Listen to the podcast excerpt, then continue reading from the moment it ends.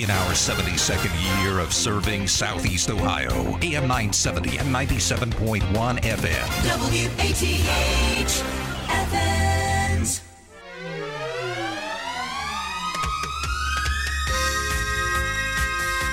Ah, welcome to a rainy Tuesday. 57 degrees currently. They say it's going to get up to 81. Think of that. Maybe even have some thunderstorms. Fact, as we look through the week, even the weekend, there's mention of rain every day. Part of our Friends and Neighbors series today, we have Mark Heflin joining us right here on 970 WATH, the party line.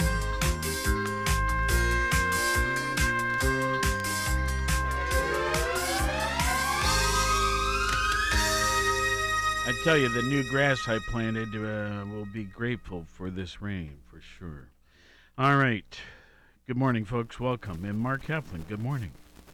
Whoops, I got the wrong mic on. Do it again. Good morning. Good morning, Dave. There you go. Um, Mark, you and I have known each other a long time, but there's a lot of stuff I don't know about you.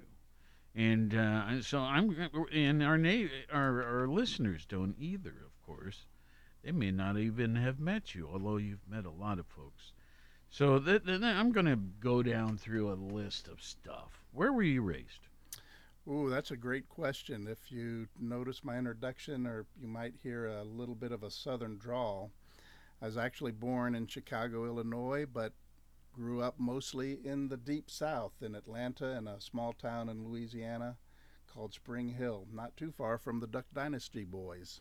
How about that? So, um, what was it like? Uh, I mean, at what age did you leave Chicago? I was six Okay. when I left there. Now, there's a funny story related to that. Can I tell it now? Well, yeah. Because uh, you might get to We're this. on the radio. We only have so much time. so do it. you might get to this later, but um, I met my wife to be, Mindy, at a staff conference that we attend out at uh, Colorado State University. It's not there anymore. The conference will be moving to Milwaukee this summer. But um, I was, she was on staff here with Cru, uh, and we were dating long distance. I was in grad school out in California. And so one of my ideas was to uh, come visit her via Chicago and run the Chicago Marathon. No. Well, uh, while there, I thought, you know, I'm going to see if I can't take her to my childhood home growing up and uh, see if I can show it to her. Well, the, the lady that was living in the home, um, I don't know what it was, but she was scared Yes. and didn't show us the home. Mm-hmm. So later on, uh, I was back in Chicago for another conference, and uh, Mindy was with me, and I took her back to that house, and she said, "You know, a young man came by a number of years ago and wanted to see my home, and I didn't want to show it to him, but Yeah. but I'll show it to you." And I said, "Well, I was that young man, and and uh, this lady beside me, I was dating, and and now she's my wife, and Yeah. we've been in Athens the entire time." Neat story. Well, Chicago, Atlanta. What what, what were your impressions of big cities? Well, that's that's it. Um, big, big, with lots of people, and so it was a pretty good culture shock for me moving from those two big cities to a tiny little town of 4,000 people in Spring Hill, Louisiana. It's about an hour north of Shreveport. Um, took me a little bit to get adjusted, but uh, I still stay in touch with some of my high school friends back in the day. Well, we'll come back to that. What were your parents' backgrounds? Uh, both of them grew up in, in southern Mississippi. In fact, um, it's kind of interesting. We have a current uh, football coach here by the name of Alan Rudolph, Yes. and he and I were talking. We just met, and uh, I said, "Where are you from, Coach?" And he said, "Well, I'm from Mississippi." So we began. I asked him, "Well, where in Mississippi?" And it went down. He grew up in the same town that my mom grew up in. Yeah. and just a spot in the road. And every time I, I went down further to the smaller towns, he kept getting this look in his face like, How do you know where these places are? Right. Well, um, but what, but professionally, what were their backgrounds? So, dad worked for International Paper Company for like 35 years. Mm-hmm. And uh, mom was a homemaker and raised five Heflin kids. Mercy, I was the I was the middle of five. the middle of five. and a handful for her. And um, and then she taught uh, piano and led the led our children's church choir that I sang in. I'm not going to sing for you this morning though. That's, that's, yeah, we'll, we'll let that pass. Um, but uh, you know, it sounds to me like um, uh, both of them were encouraging their family of five to participate in a lot of activities, right? Very much so. And um, growing up in the in the small town, uh, well, prior to moving to Spring Hill, um, I mostly was active in swimming. They wanted to, to give us swimming lessons, and they didn't have those. Now, I don't have you pictured as a swimmer. I uh, and no, I don't mean a poke at like that. That wasn't a poke or anything, but uh, that's just interesting to me. Swimming, eh? I'm actually, uh, I like to swim a lot. Um, Cool. now, back in the day, I was skin and bones, so okay. uh, not that way right now. Yeah. Well, um, so uh, uh, competitive swimming. No, just club, just local. Okay. And and your brothers as well. See, they all your siblings are brothers, right? I've got one brother who's passed, a sister who's passed, and Oh. two other sisters that are still living, my older and my youngest. So it was two boys and three girls. That's right. All right. And I'm sort of lost in that. Your remaining Sisters. sisters. Okay. Um. Well, w- were they encouraged to all do all sorts of things too? They were. Um, my my brother was more of a musician, so he he participated in band, and um, my youngest sister participated in softball, uh, as did my second youngest sister, Mm-hmm. and um, and my older sister she moved out of the house um, before I knew much of what she was involved in, so pretty soon her activities began raising her own family and she worked in the uh, commercial lending business for, for many years and she's back actually not too far away from our small hometown in spring hill. She's in benton louisiana. Well, um, did you go to a public school? i did my whole life. And um, I, I assume your public school had athletics and things like that, right? they did um, i played football and ran track and uh, made an attempt at wrestling but uh, that really wasn't my niche people get me confused with a wrestler based on my body build today but my love was football and uh, and then running And was your school, um, how, what do I want to say? Did they achieve any um, um, awards in those sports? They did after i left. Yeah, yeah. our coach um, we had uh, one of the paper mill sections closed down and and that forced a lot of the people to move away from the area. And so it decreased our population and the, and the coach was able to move our football team down to a lower division and and then we ran one championship after championship during that time. Now, let's see. Uh, so, uh, sometimes I don't like to ask this question, but I will anyway. How old are you? how old do you think i am dave I, I late fifties. I work with college kids, so for a long time, I think it kept me young. Um, I'm approaching 62. Okay. Well, um, you and Mindy, Mm-hmm. um, and she's someday I'm going to have her on the show too. I'd love Um, to. She's she's my gem. She's she's definitely be a pleasure to have on. Well, now, when at what age did you two meet? I was 34 at the time, so I was a single one young man for a long time, and then I'm, I met the woman of my dreams at the staff conference that I was telling you about, Mm-hmm. and she was a, a good bit younger than me, over 10 years younger, and uh, and it was not quite love at first sight, but almost. We got unofficially engaged a month after that we had met, Wow. and only spent about nine days face to face together. Because I was, like I said, was in school in California, and she was here in Athens. Well, uh, okay, so now, um, so she's an OU person. She is not. Um, we're both transplants. She actually grew up in Norwalk, Ohio. So what brought her to Athens? um, Athletes in Action brought her to Athens. okay. Well, and then she brought me to Athens. then I need to back up a notch. Uh, when I think of Mark and Mindy Heflin, um, the word religion comes to mind uh, almost immediately. Um, each of you have had such long backgrounds with organizations that have are, are based religiously based, if you will. Um, when did you not Mindy. When did you first um, grab onto that? well, that's a that's an interesting story as well. Um, I was in high school. Uh, my parents, as Mindy's parents, raised us uh, both in the church to go to church, be involved in church, and so I was involved in church, but I was not uh, what I would call a Christian. I was almost the exact opposite of it, and so The um, exact opposite.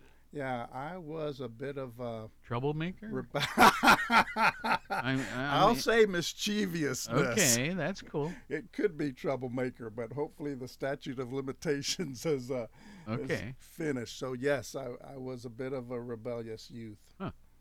And so um, And uh, were your parents uh, devout or or yes, they were very devout, um, very devout Christ followers, and um,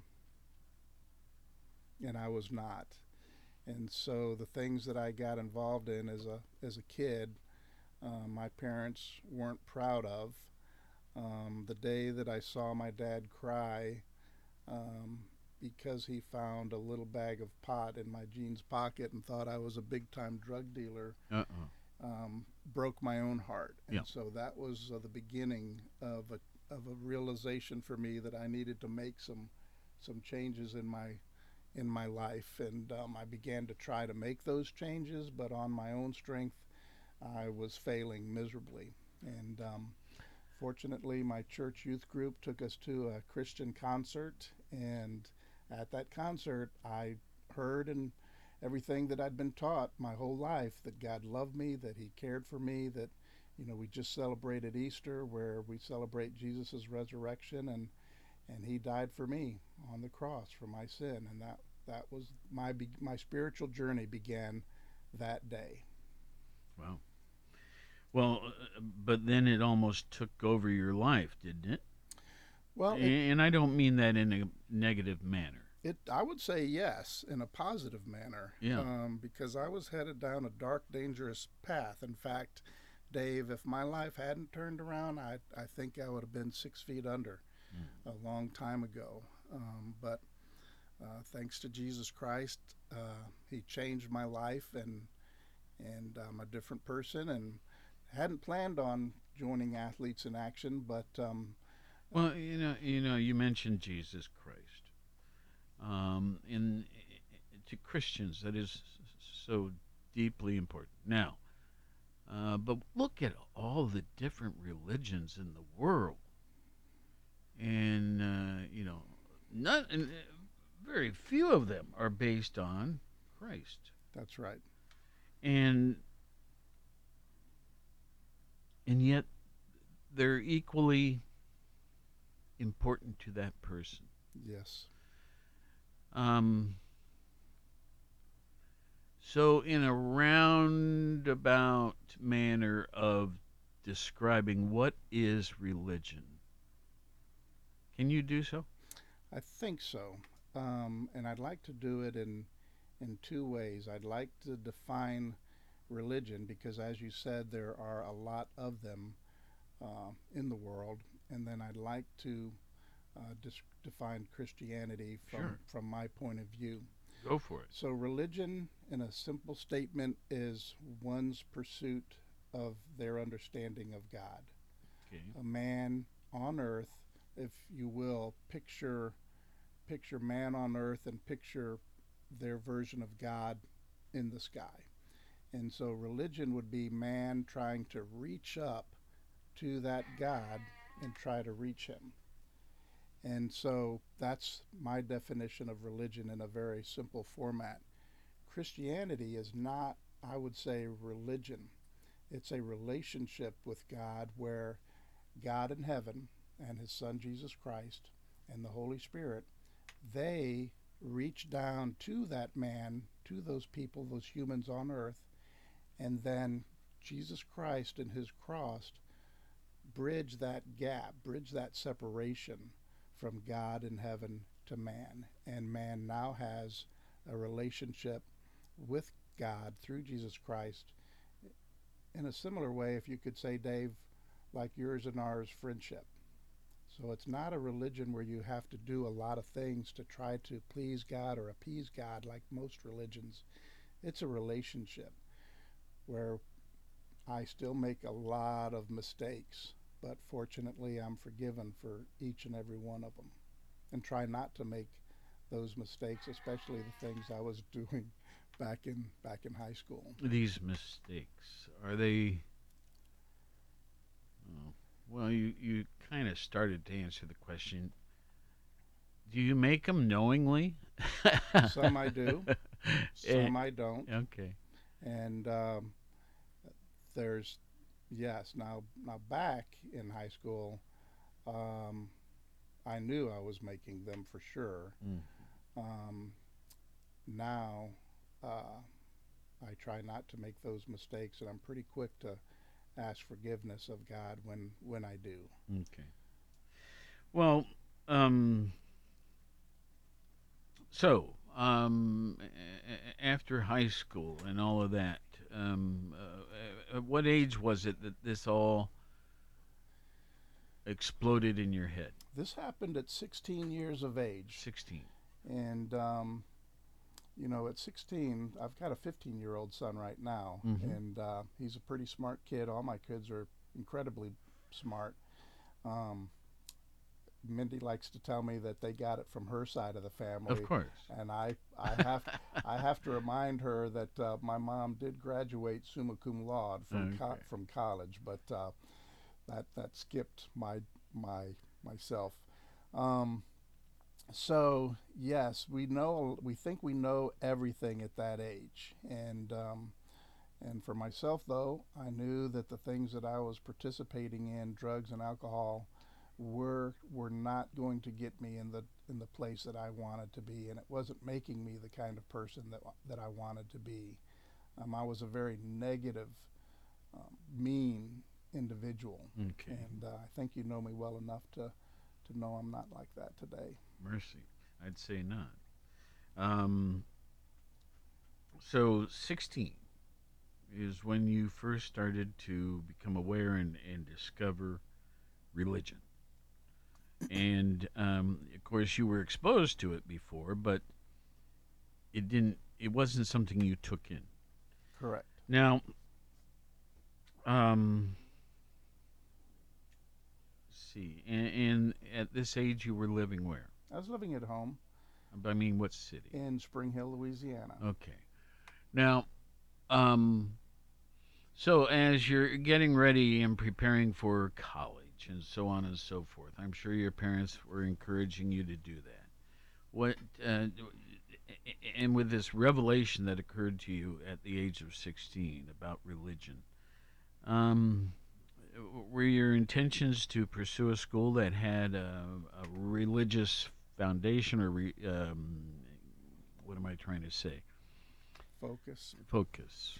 No, actually not. Um, my my dad played football at Mississippi State University, and I had some family in the area in Starkville because, uh, in fact, my my mom's younger sister lived there with with my uncle, and so um, I wanted to get a little bit away from home, and um, because of my grades, I was able to avoid the out of state tuition. And at that time, tuition was pretty inexpensive. My dad said, "Son, if you if you can make it through, I'll I'll pay for your college education." Because my older two siblings did not make it through college or to Mm. college. Okay.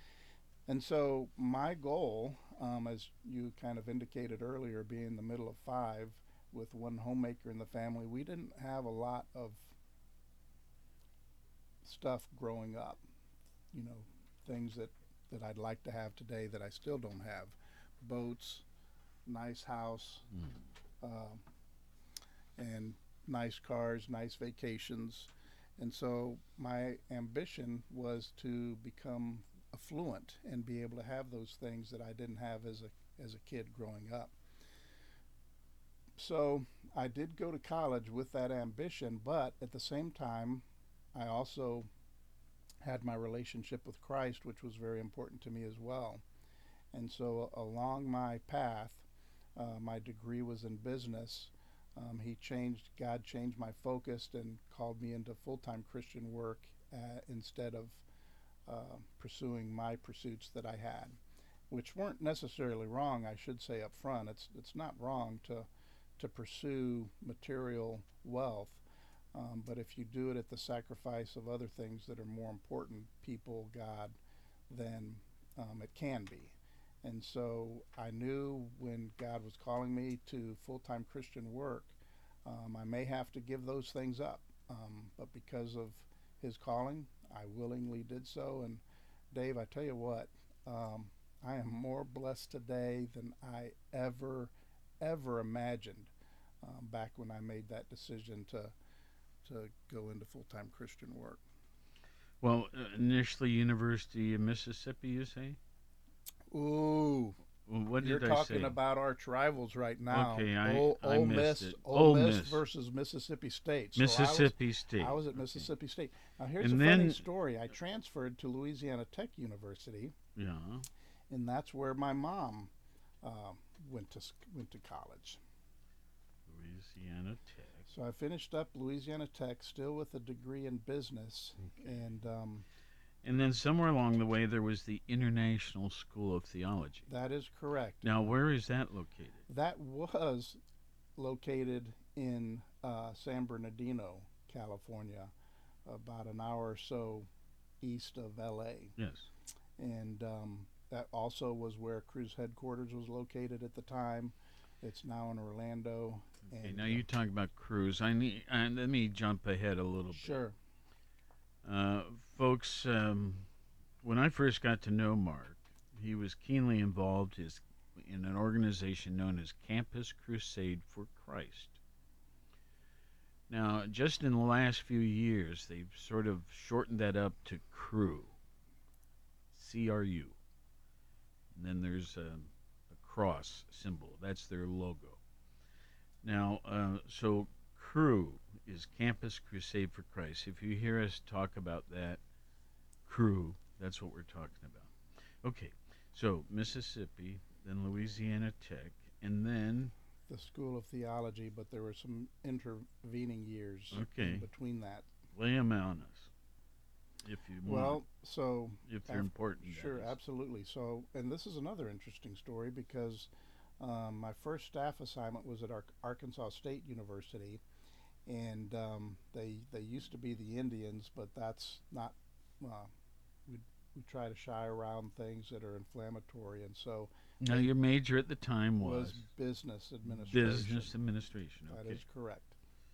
And so, yeah, full-time Christian work does not involve, at least my aspect of working with college students doesn't involve a lot of business. And so my my skill set is working with people one-on-one, face to face to face. And so started out at Arkansas State University and had a great time there.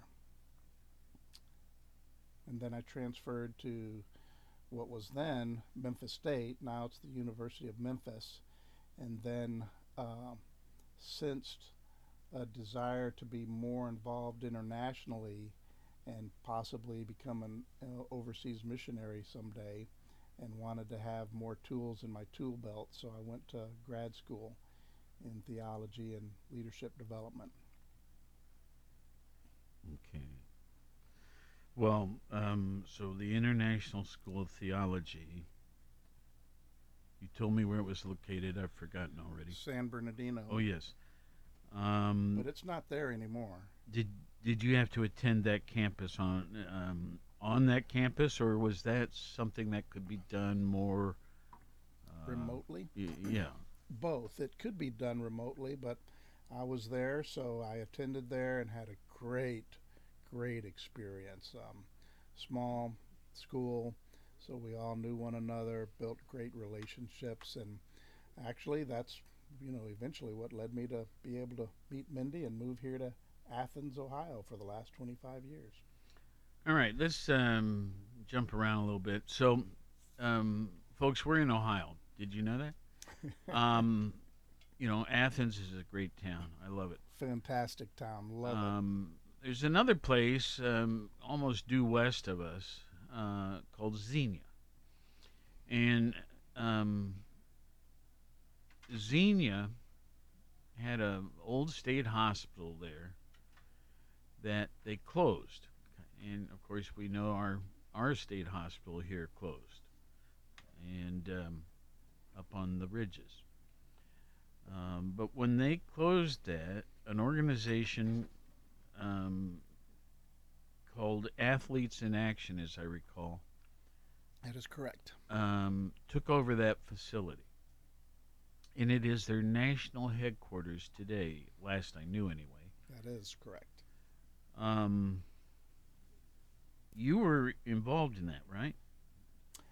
Not in the purchase of the property, but there is a s- interesting story related to that. May I share it? Oh, well, of course. We, it has over we athletes in action has over a hundred, probably close to 160 acres on that beautiful property in Xenia. It had been left vacant for a number of years. A group of uh, Christian business people out of Dayton actually originally purchased the property for an extension of their Dayton Christian schools, as I understand it, Mhm. called the Legacy Foundation, and allowed Athletes in Action to operate a large portion of that campus for a dollar a year. Mm. They charged us a dollar a year to lease that property. But then that foundation fell into some financial hardship and they approached Athletes in Action for the purchase of that property and uh, we were able to purchase it for uh, a small sum, uh, Yeah. much less than what it would be valued at if Of it was sold at full price. And so we operate a state of the art, world class athletic training center, and um, it's it's impressive. It's it's a privilege to be a part of that campus and that organization. It, it is a remarkable place. Now, um, um, are you engaged in that still? Yes, um, in fact, we're in discussions right now to to do one of our college retreats down there. But but I've we have just returned recently from one of our staff conferences there, and uh, we gather with our staff regionally there, and um, they they treat us well, feed us well too. Well, well, well. here here in Athens, we have a Campus Crusade for Christ facility, uh, and as I said, now they call it Cru, C R U. Um, but I, it's hard for me to get used to that. I'm accustomed to saying Campus Crusade for Christ. Now, um, Mindy, right? Yes. She got uh, really engaged in that, right? Are you talking about the Athletes in Action Valor Leadership House? I don't know anymore. You you straighten me out. What brought you folks to Athens? to Athens originally was um, was Athletes in Action slash Cru Okay. to work at Ohio University, not for Ohio University. So we don't get that tuition waiver, but we work primarily at Ohio University with Okay. the college athletes. And um, how long ago was that? For me, 25 years. For Okay. Mindy, 26 years. She beat you by one. But she was here a year before I was, and so we're about to celebrate our 26th wedding anniversary. Cool. What what is it that trips your trigger about Athens? You you know, uh, you could be anywhere doing what you do. We could, and um, I tell you what, Dave, for myself, as soon as I pulled into Athens, my my heart started beating rapidly. uh, I pulled into a gas station to fill up my car, and I heard a Southern accent, and I thought, why am I hearing a Southern accent in Yeah. Ohio? And, uh, and of course, you know we're close to Kentucky and West Virginia, so I felt at home when I when I drove here for the first time, and then uh, I was living in the hills. I was living in the mountains of Southern California, and of course we have the beautiful rolling Appalachian foothills here in Athens, and Mm. the people are incredibly friendly, both town and university. And then I've been on a lot of university campuses, in Ohio is the most beautiful campus I've ever stepped foot on, Dave. It's I love I love it. And we've been welcomed here. The athletic department has welcomed us, loved us, um, taken good care of us. And so, what we try to do the best we can to give back to both the town and the university. So the purpose is the purpose of Campus Crusade for Christ or Athletes in Action. It's the same as what happened to me back in high school. I was I was the kid on the road to destruction, and Jesus Christ turned my life around. And so there are a lot of kids that show up on the college campus, and um, and they get involved in things that that can be very harmful to them. And then there's a lot of good kids. Well, they're all good kids, but a lot of kids that show up that that want to make a difference. And so we try to impact and help develop both sets of kids. So 25 years or so of doing this, um, you know, I know you've got a lot of good stories.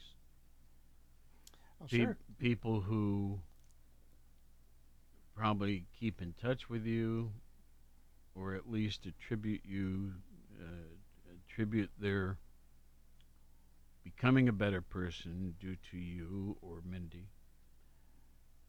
What about failures?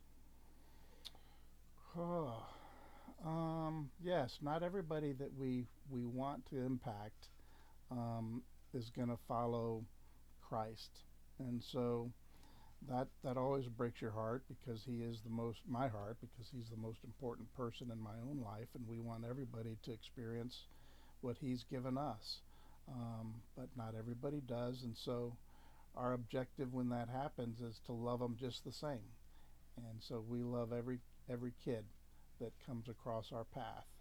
But you know, and I'm not trying. I, I hope I'm not being weird here. Um, you don't have to love Christ to stay away from drugs or alcohol. That is correct. Um, uh, y- y- your goal was to help people.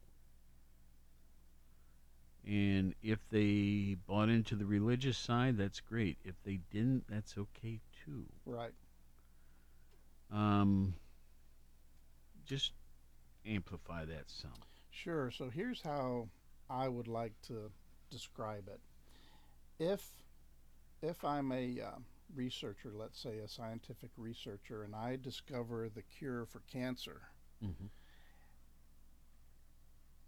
it would be so wrong of me to to not give that cure away or to help other people that have cancer become cured of cancer. So some people might So the idea of a patent or something like that would be uh, somewhat restrictive to others, right? Uh, well, I don't want to expand on it to that degree. Okay. Basically, the person is sick, they have a disease. If I have the cure, I can help them. in the spiritual sense, all of us, every human being, have that same sickness that I had as a, a 16 year old. Because God is perfect, He's without sin. Humans aren't perfect. We all have sin, including myself. My belief is that Jesus Christ is the only cure for that sin. And so, the greatest thing that I can do for another person is help them know that God is for them, not against them, that He loves them, that He doesn't hate them. Because that's what I thought when I was a kid. I thought God hated me. Why? Uh, Because I was- because you had a little bag of marijuana. uh, I, I told you earlier I was a mean kid. I, I wasn't a good kid. And um, Okay. And so, but regardless of whether we do a little pot or drink a little bit, that's not a, drinking a little bit of alcohol isn't wrong. But the p- problem is within our heart. In fact, we do it during communion. I have a I have a funny story. As a kid, I used to serve communion at First Presbyterian in Worthington. And whoops, there goes my phone. Probably my um, minister up there, probably calling. um, but you know, um, between services, guess what? I'd sip a little wine, you know, and I was underage true anyway, uh, uh, true confession. Yes. Uh, go back to your thing, please. Right. So we're, it's not so much um, what we do. It's it's what our it's what's in our hearts. And if our hearts aren't with Christ, then we're separated from Christ. And uh, and we are because we all are not perfect. Whether we've only told one little white lie in our life, or or picked up a candy bar from a grocery store, or um, just were mean to mean to somebody or or whatever. And Christ is the only one that can give us that relationship with Him because He was perfect. That's why He died on the cross. And so my goal is to to love people the best I can, help point them to Christ, love them if even if they don't come to Christ, um, and uh, just treat all people fairly and nicely. So, Campus Crusade for Christ. Uh, is there a large involvement of students, or tiny, or, I mean, are you pleased with its uh, activities? At Ohio, in my involvement here at Ohio University, Yes, sir. Yes, uh, we have two components here. We have the the non-athlete component, the the campus component, and then we have the athletes in action component. Okay. Uh, we had close to a hundred of our varsity athletes coming out to our weekly meeting prior to COVID. Um, that's down after COVID. You know, we we had to go to a virtual environment, but we're back meeting in in um, on campus now, and we have about 20, 25 kids coming out, and uh, Now, you you either, I don't know if this is still current or not, but at one time you were the the chaplain of Ohio football. Correct. That was uh, an informal invitation that Coach Grobe came gave extended to me when he was here. Brian Knorr extended it, Mm-hmm. and then uh, Frank Solich extended that, and uh, Tim Albin has extended that as So well. it's still going. Yes, sir. Been a- And been a I'm curious, what, what, what, what kind of, what do you do? Well, uh, it's a volunteer position, so I, I don't receive any income or remuneration for it, um, and I don't ask for any. Yeah. Uh, but um, I, it gives me access to the football players in a more closer proximity. Um, I attend football practices, and then um, I speak to the kids that are that want to hear a message the night before the football game. Uh, hopefully, something that is inspirational and and challenges them to lift their game to a higher level. Now, uh, Scott, jump in here a little bit, although I guess your mic's not working. But, um, Is it working? well, let me try it. Okay. No, I got. Check. Well, it Oh, it was working yesterday. It's working. It just doesn't sound good. Okay. I'm going to turn it off. But, but here's my point. Okay. I think athletics I think football. There's a certain degree of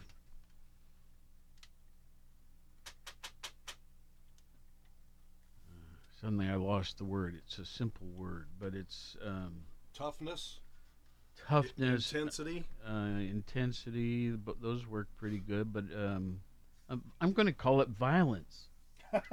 Okay, It's that's that's where I. That was kind of the word I was Controlled violence. Yeah. Okay.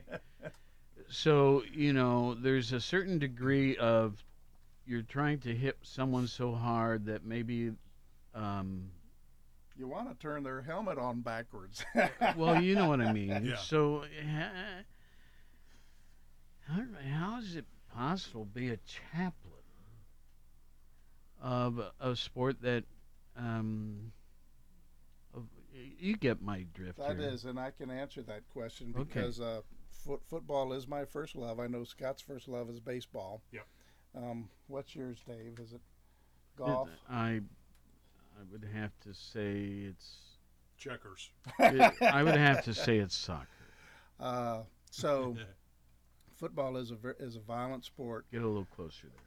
Football is a violent sport, but the the aim I would say is to not hurt people, but to hit people. Mm. Um, it is a game of competition, and so we want to win. We want to come out on top uh, with a W week after week, and um, and uh, you know it's an enjoyable game that when you play within the the rules and the boundaries that are set forth, um, it's an enjoyable game. People get to express their their strength, their skill, their intellect, their emotion, and uh, that's why those of us that are involved love the game. Yeah, and then I- I'll add too, and in sports, you know, like football, baseball, basketball, you want to channel your emotions, and as you said, to play by the rules, and policies, procedures, play by those too. Yeah.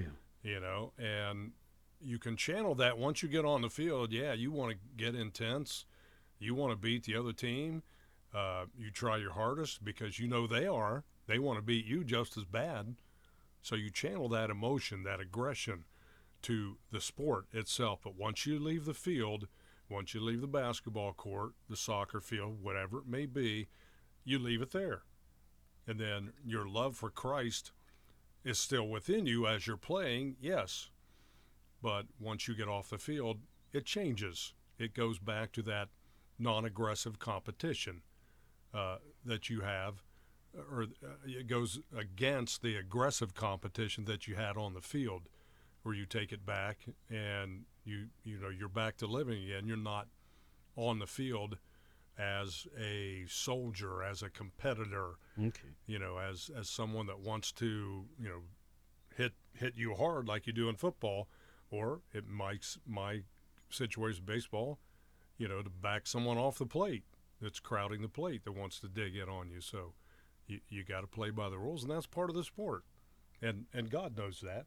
You know, He's all about knowing things. Yeah, that's I love that summary, Scott. That's a great a great summary. I found a paragraph somewhere this morning as I was thinking about this, and I copied it and printed it here. It's talking about Mark Heflin, who's our guest today, folks. We haven't said that often enough.